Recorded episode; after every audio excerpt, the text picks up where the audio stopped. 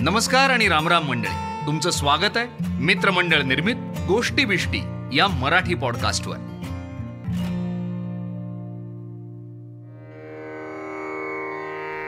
नाही मी बोलत नाही मी बोलत नाथा नाही मी बोलत नाथा नाही मी बोलत नाथा विनयहीन वदता आता नाही मी बोलत.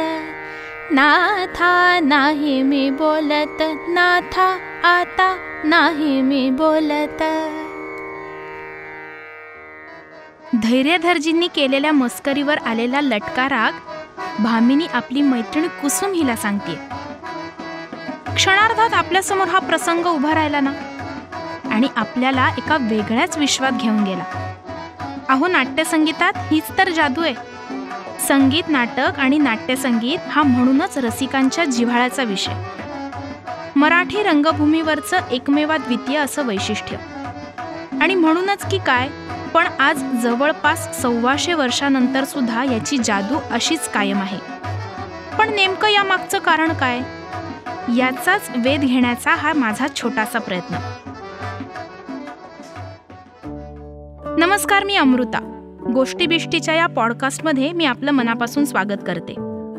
आज आपण ऐकणार आहोत नाट्यसंगीतातील ही जादू समजून घेण्याचा. हां मी तुम्हाला याचा इतिहास वगैरे सांगणार नाहीये बरं का? कारण तो तुम्ही अनेक वेळा वाचलाय ऐकलाय पाहिलाय. अहो आत्ता ऐंशीच्या घरात असणाऱ्या ज्येष्ठ रसिकांनी त्याचा मनसोक्त आस्वादही घेतलाय. प्रश्न जरा आमच्याच पिढीचा आहे. आता आमच्याच पिढीचं म्हणाल तर तो आम्ही सिनेमातच बघितलाय. बालगंधर्व असो किंवा कट्यार. पण एक मात्र नक्की हं? त्या नाट्यसंगीताच्या जादूनं आमच्या पिढीलाही भारावून टाकलंय बरं का? आणि ह्याचाच विचार करताना माझ्या मनात प्रश्न पडला की नेमकं नाट्यसंगीत म्हणजे काय? अहो त्याच्या शब्दातच त्याचा अर्थ दडलाय. नाटकातलं संगीत. मग पूर्वी संगीत नव्हतं का? तर होतं. पण ते पार्श्वसंगीताच्या स्वरूपात.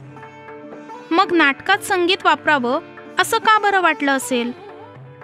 ह्याचा विचार केला तर त्याचं उत्तर त्यावेळच्या समाज जीवन आणि सांस्कृतिक वातावरणात दडलेलं दिसून येतं. भारतात संगीत हे फार पुरातन काळापासून अस्तित्वात होतं. एकोणीसाव्या शतकाच्या अखेरीस जेव्हा संगीत नाटकाचा जन्म झाला त्यावेळी संगीताला राजाश्रय होता. त्या काळात प्रचलित असलेलं ख्याल संगीत हे फक्त मर्यादित लोकांसाठीच होतं. निरनिराळ्या संस्थांमधील महाराजांच्या पदरी असलेले दरबार गायक त्यांची कला फक्त दरबारातच सादर करत असत.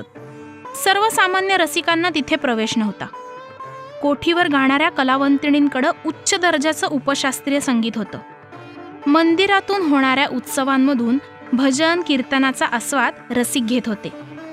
ज्यावेळी संगीत नाटकाचा जन्म झाला त्या एकोणीसाव्या शतकात संगीताच राजाश्रय होता. मग सर्वसामान्यांना प्रश्न पडायचा की मी राजाच्या दरबारातही जाऊ शकत नाही आणि कलावंतिणींकडेही जाऊ शकत नाही? मग त्या शास्त्रीय आणि उपशास्त्रीय सारख्या स्वर्गीय संगीताचा आनंद आम्ही कसा बरं घेऊ शकतो?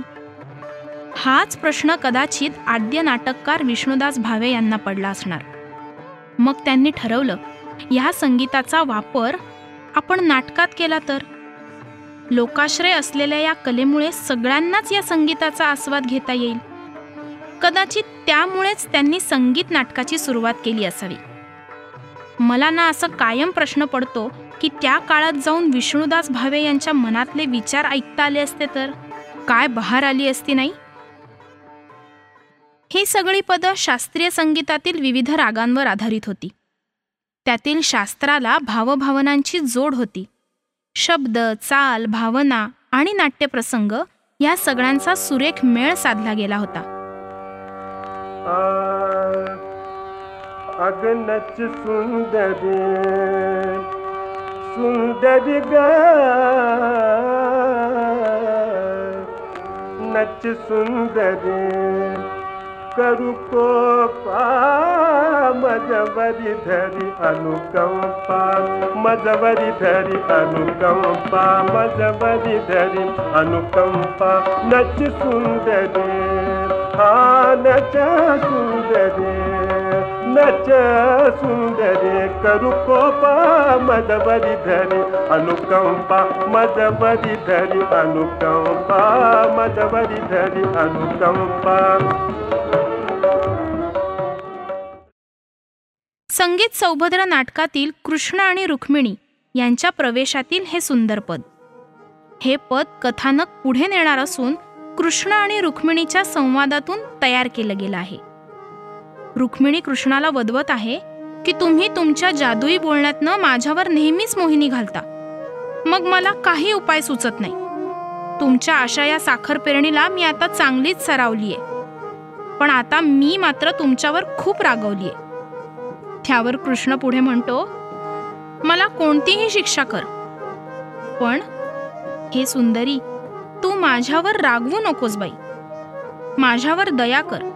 या रागामुळे तुझी काया म्हणजेच तुझं शरीर कंप पावतंय हे सुद्धा तुला कळत नाहीये. आणि अगं माझ्याबरोबर खूप नारी खूप स्त्रिया जरी असल्या तरी माझी प्रीती ही फक्त तुझ्यावरच आहे. आणि हे तुलाही माहितीये. त्यामुळे मी कुठेही असलो तरी माझ्या डोळ्यासमोर सदैव तुझी मूर्ती मला दिसते.